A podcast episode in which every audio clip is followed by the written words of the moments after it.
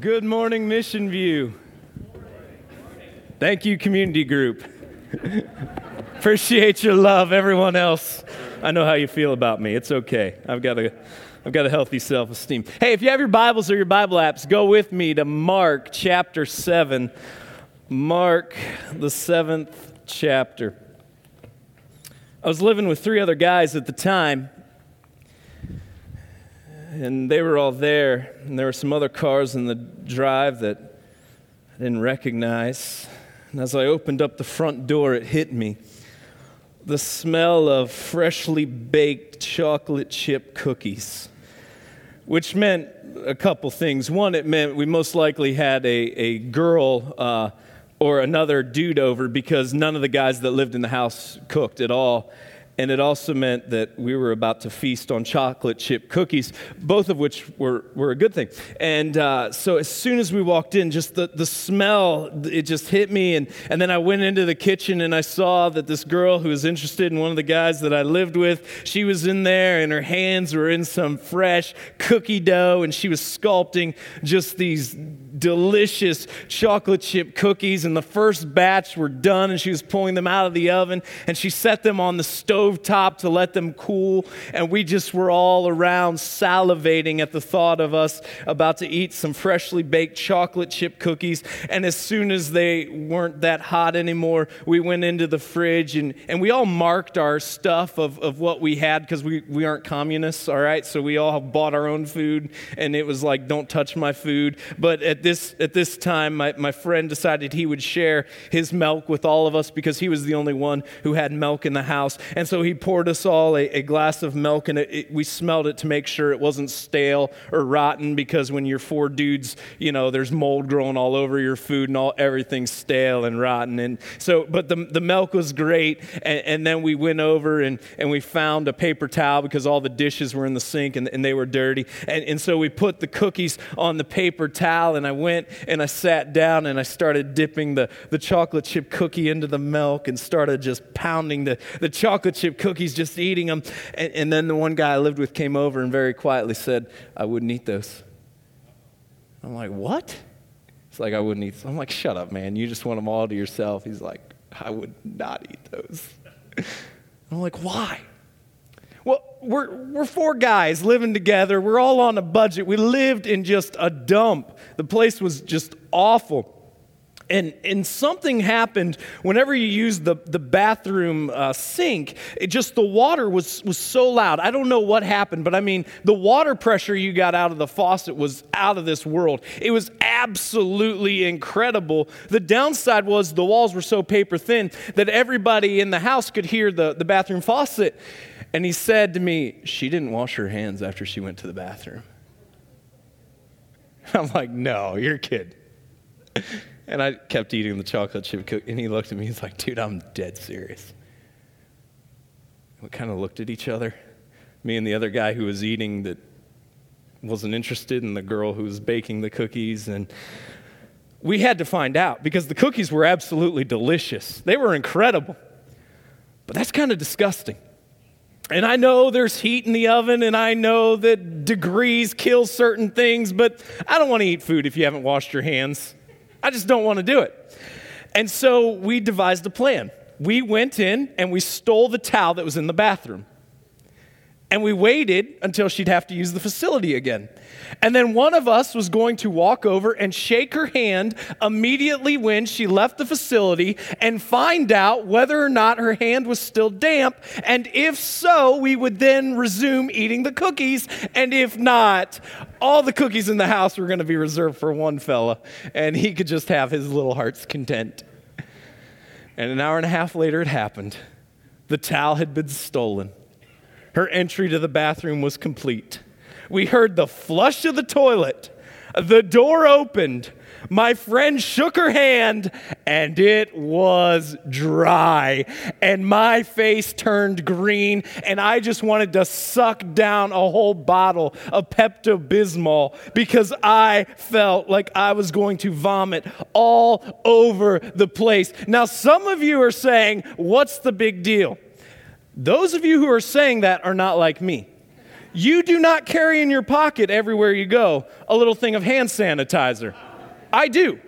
I don't feel badly about it. I mean, that sink over there in the guy's bathroom is a 50 50 shot on if it's going to work. And whoever came up with automatic dispensers in bathrooms should be shot because it is the worst invention of all time. I mean, who doesn't want to sit there after they've just taken care of business and been like,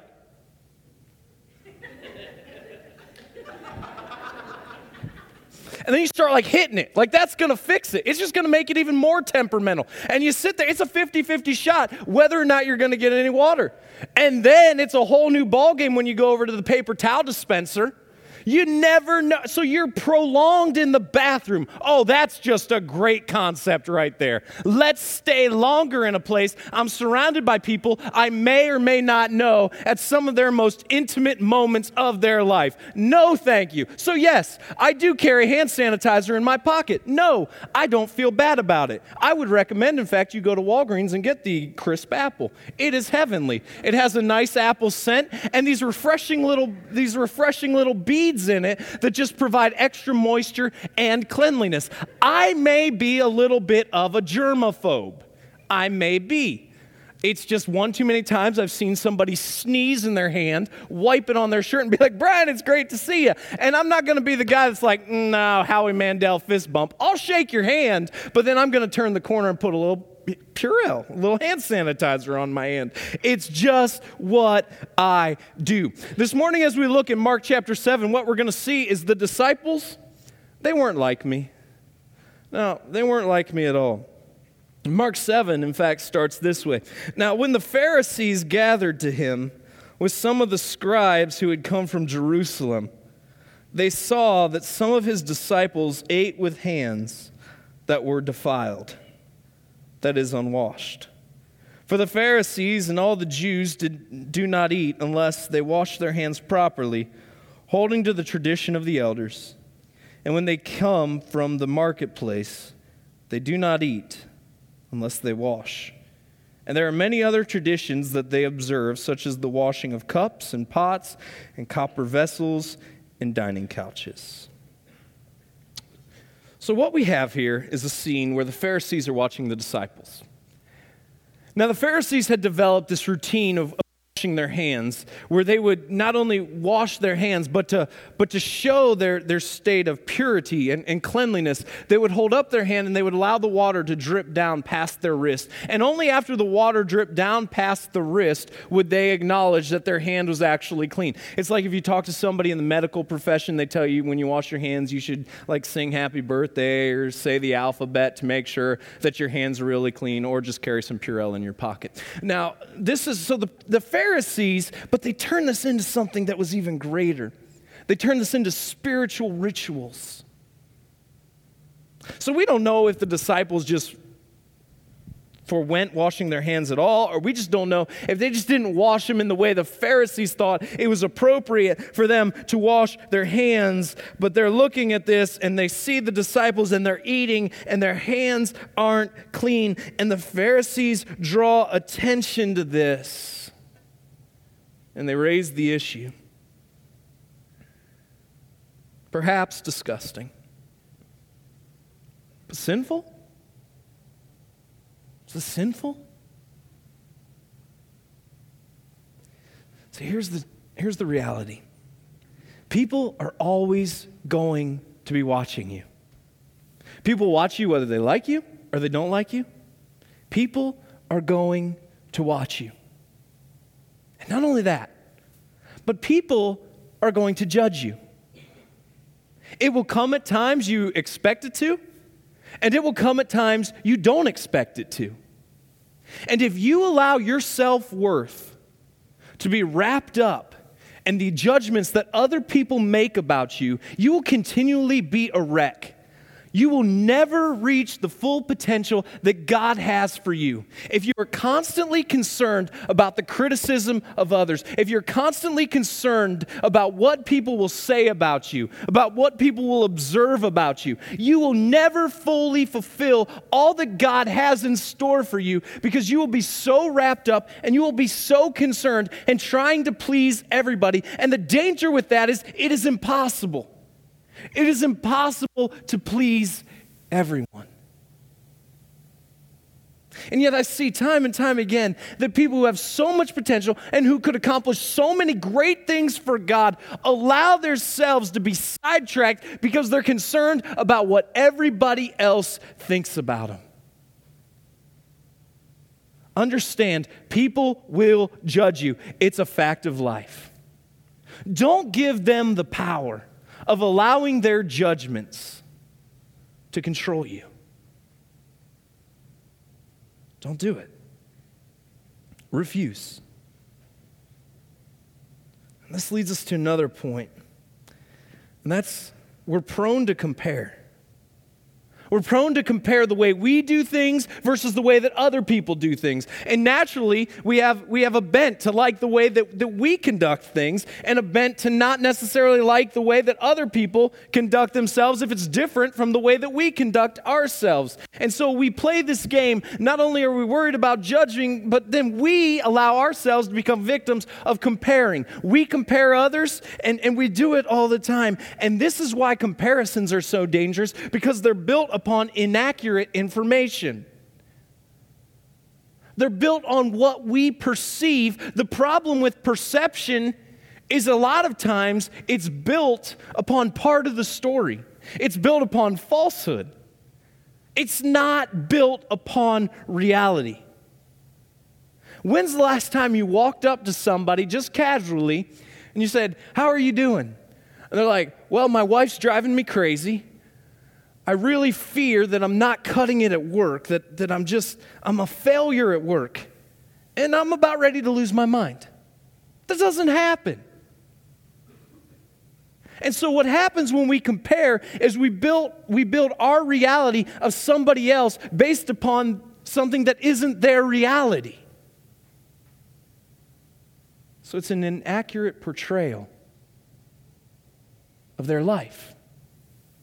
And then we look at the portrayal that we've built of their life and we say, oh, I want what they have. Their life is going so good, they have it so easy. If only I could be more like this. If only I could do this like they do.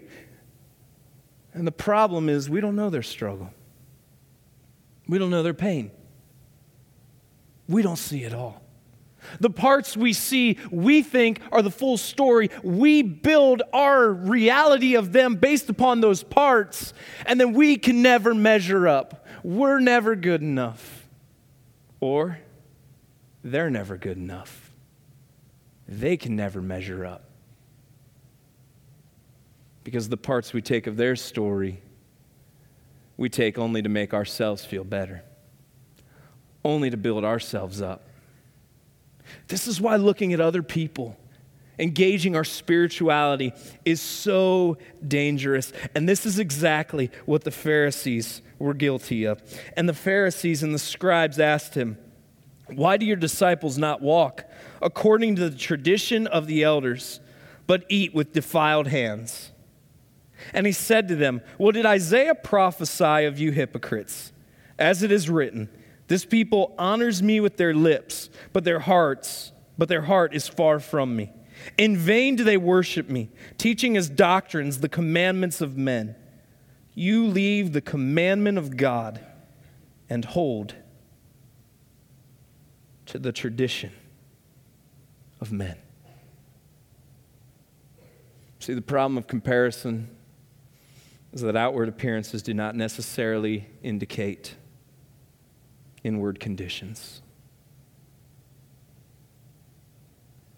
And this is dangerous for us personally as well. So, a couple months ago, I was down working out on my treadmill.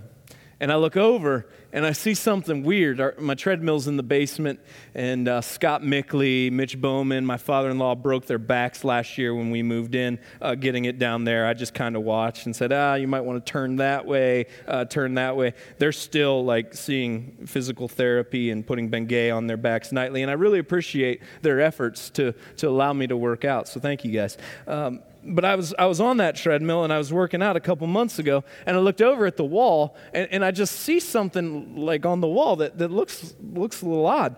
And so I go over and, and I wipe it, wipe it off, and, and it looks like there's, there's a little bit of, of water getting in. On, on, but but nothing major. It just looked like a little water, so I wiped it away and, and didn't didn't think anything of it.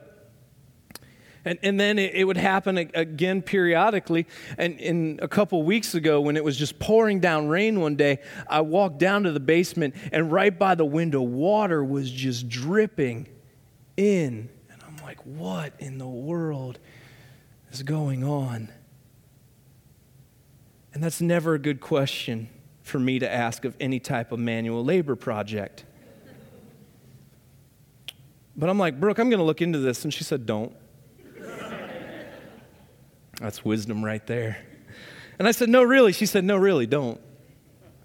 And so uh, we, called, we called Bob Buchanan, a man I trust much more with the, with the manual labor skills than myself. And, and he came over and he looked at it and he, he pulled off some siding of our house.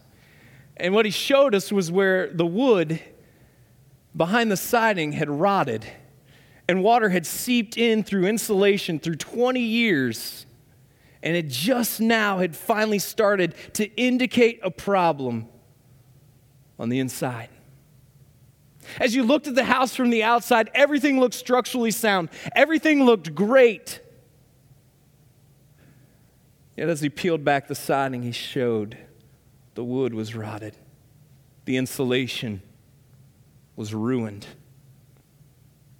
and water had gotten in. Oh, it's easy for us to be like the siding of that house and to put up an exterior like nothing's wrong.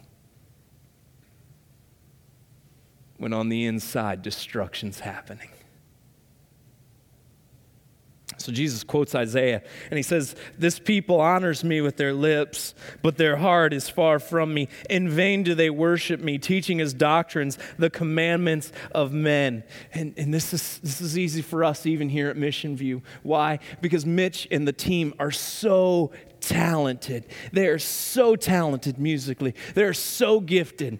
And I just love to sing along to great music. This week, my wife and I went up to see Ryan Adams, and he sings a whole bunch of songs most of you don't know because most of you aren't on antidepressants. But if you are, you know all about Ryan Adams music. And I just love Ryan Adams. He's absolutely incredible. And, and we, were, we were there and we were just singing along, and I just love to sing along to great music. And so, what can happen is my heart can be far from God. And I come in here, and Mitch and this team are so incredibly gifted that they produce great music. And if I'm not careful, what I can do is I can sing words my heart doesn't mean.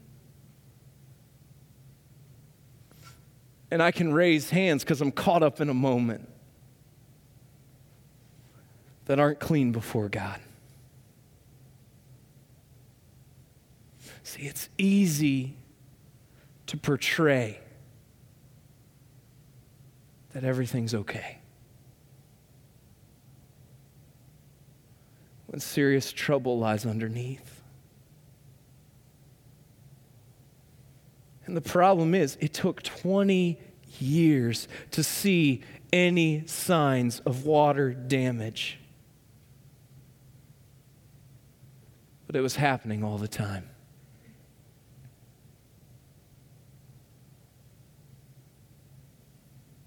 And they said to them, You have a fine way of rejecting the commandment of God in order to establish your tradition.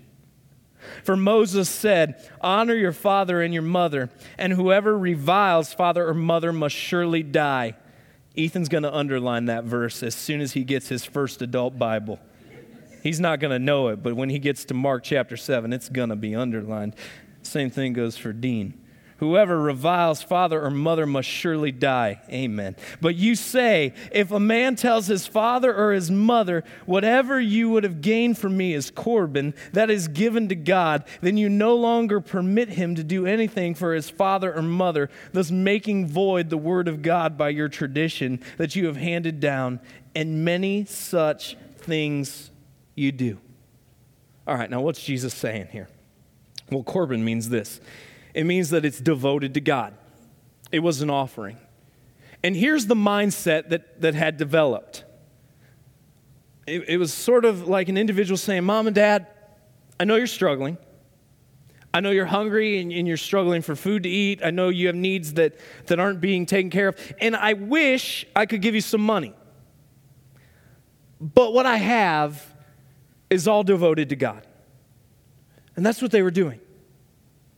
And to make it worse, Corban was, was a deferred gift. It was a pledge. They, they had pledged it, but they, they didn't give it. They kept it and they managed it and they did what they wanted with it.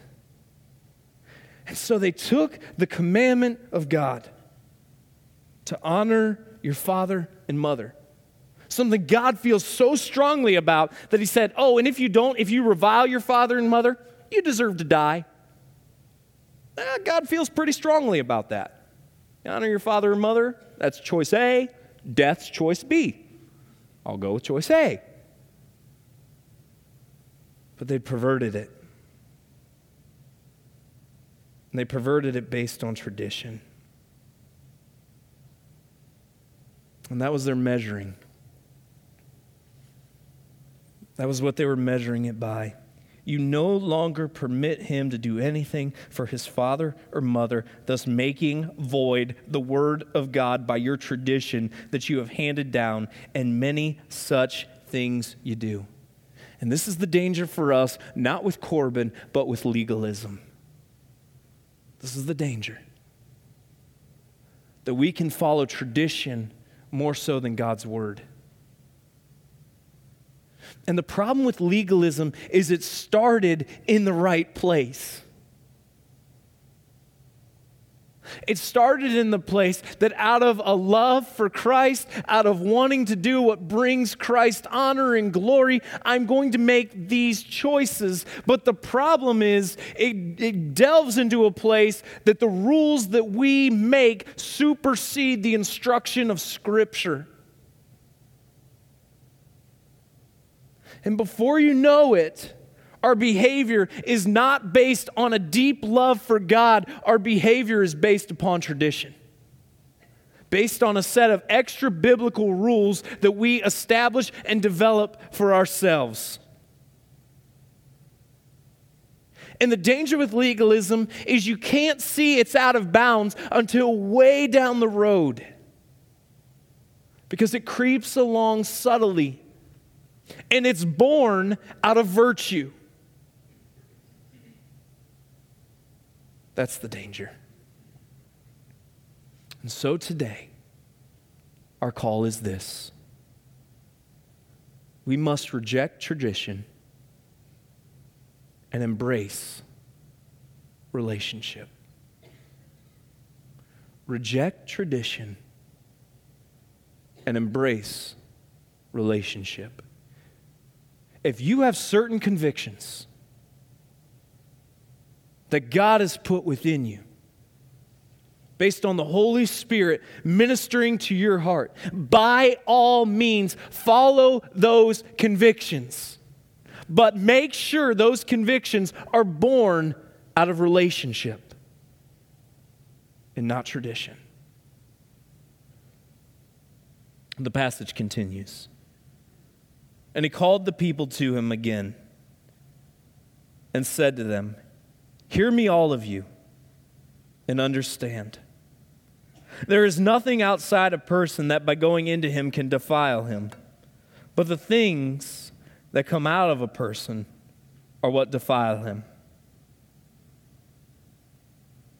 And when he had entered the house and left the people, his disciples asked him about the parable. And he said to them, Then are you also without understanding? Do you not see that whatever goes into a person from outside cannot defile him? Since it enters not his heart, but his stomach, and is expelled? Thus he declared all foods clean. Amen. You can love God, you can serve Jesus, and put bacon on everything. This is an incredible, incredible verse. Bacon's okay. Up to this point, out of bounds. And then Jesus comes along. And I can have a baconator and feel great about it for the first 15 minutes. Then after that, a little miserable, but that's not sin. It's just indigestion. That is, that is the greatest thing. Jesus' point here, other than telling his followers to embrace bacon, Jesus' point here is this it's not what you consume.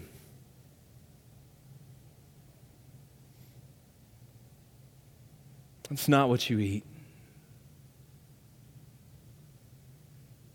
That's not what defiles you.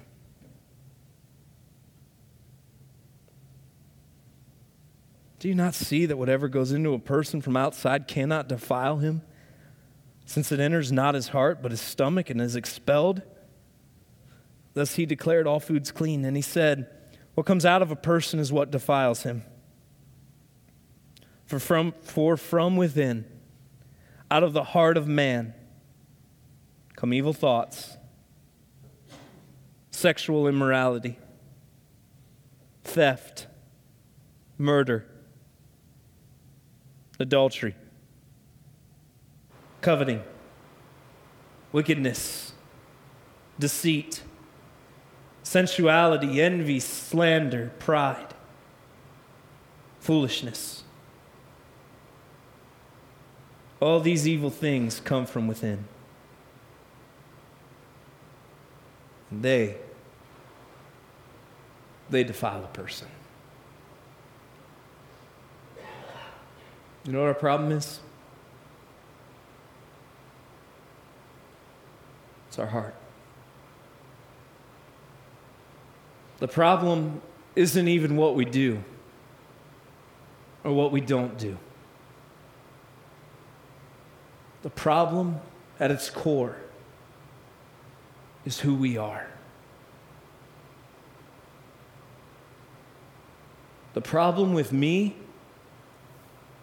is me. And the problem with you is you. The problem with me is me, and the problem with you is you. So, oftentimes, when we think about the problems of this world, we like to look out the window. Because it's easy to see what's wrong with this world. We look out the window and we see our crazy neighbors, and we know they're messed up. And we point to them like, they're the problem. We look out this window and we see the president, and it doesn't matter who it is. Like, they're messed up. We look out this window, we see our friends. We're like, I like them a lot. But thank God I'm not like them in this way. We look out this window and we see our grandparents, and we're like, well, they're the crazy that got all this started. And then we see our parents and we're like, I'm so glad I'm not like them. We see our kids and we're like, oh, if only they were more like me. Look out the window, especially when we're driving. And we're like, everybody on this road is a moron and doesn't know how to drive. I should teach everyone how to drive. You ever notice that? I mean, you're the only good driver in the world when you have road rage. Everybody else doesn't have a clue how to drive, but you do. look out this window and see all the problems. Oh, if only the Dolans would have spent more money with Corey Kluber. This was a year they could have gone all the way.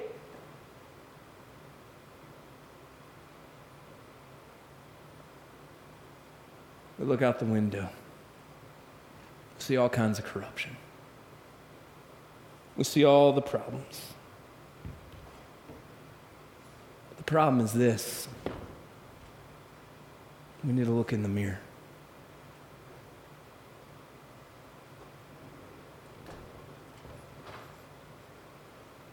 Because when I want to see what's really wrong with this world, I need to start right here,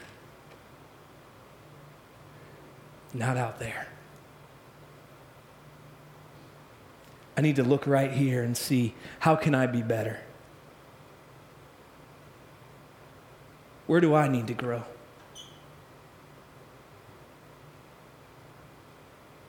How have I failed?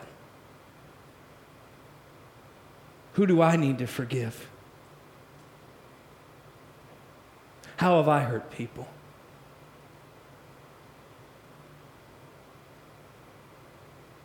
It's a lot easier to look out the window than it is to look in the mirror. And this is where the problem of the world starts. Because it's right here. It's not out there. It's me.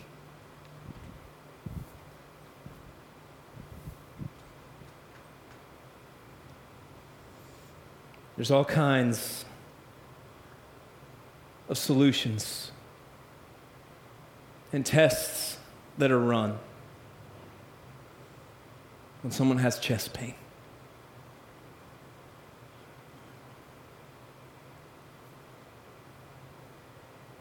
There's all kinds of diets they put you on if you have heart problems. Exercise routines that, that you need to develop and participate in. Plans that the doctors say, try this. You've got to make these changes if, if you want to save your life.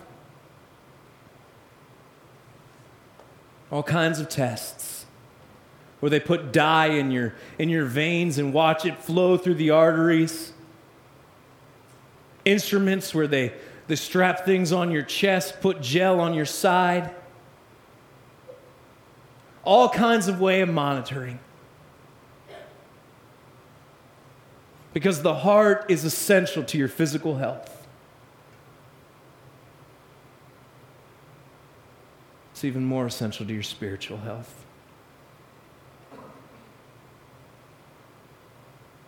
And so, this is our challenge this week.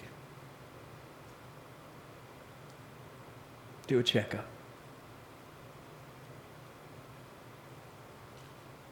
Whether you see the symptoms yet or not in your life, do a checkup.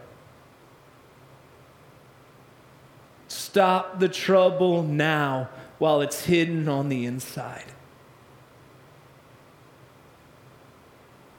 So here's what you need to do this week just start right here. And Mark 7 21.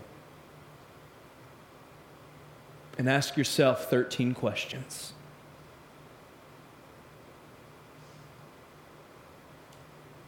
In the mirror, not looking through the window. Here's your list. Evil thoughts. Sexual immorality, theft, murder, adultery, coveting, wickedness, deceit,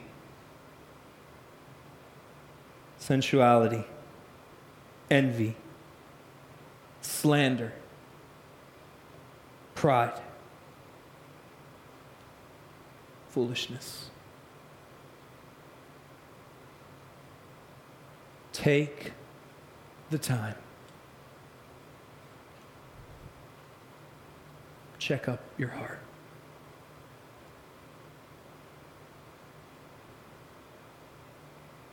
Forget the window. Look in the mirror. And this is the beauty of what Jesus has promised to do within us. He's promised to give us a new heart. Doesn't mean it's going to be easy. Years of baconators are not washed away one afternoon on a treadmill. It's going to take time. But you go through these 13 things, forgetting every other factor, just you. You go through these 13 things. You ask God to reveal the truth to you. You don't worry about the changes everybody else has to make. You worry about the changes you need to make. And then you start with a simple request of God. It says, God, I know when I followed you, I gave my life to your son Jesus. He gave me a new heart. I need him to work here and here and here. And this week, you go through these 13 things. God, I pray that you would help us look in the mirror. That we wouldn't compare. That we wouldn't constantly be seeing all those around us who have failed us, all the factors out of our control. But God, you would help us see the things that we control, the people that we are.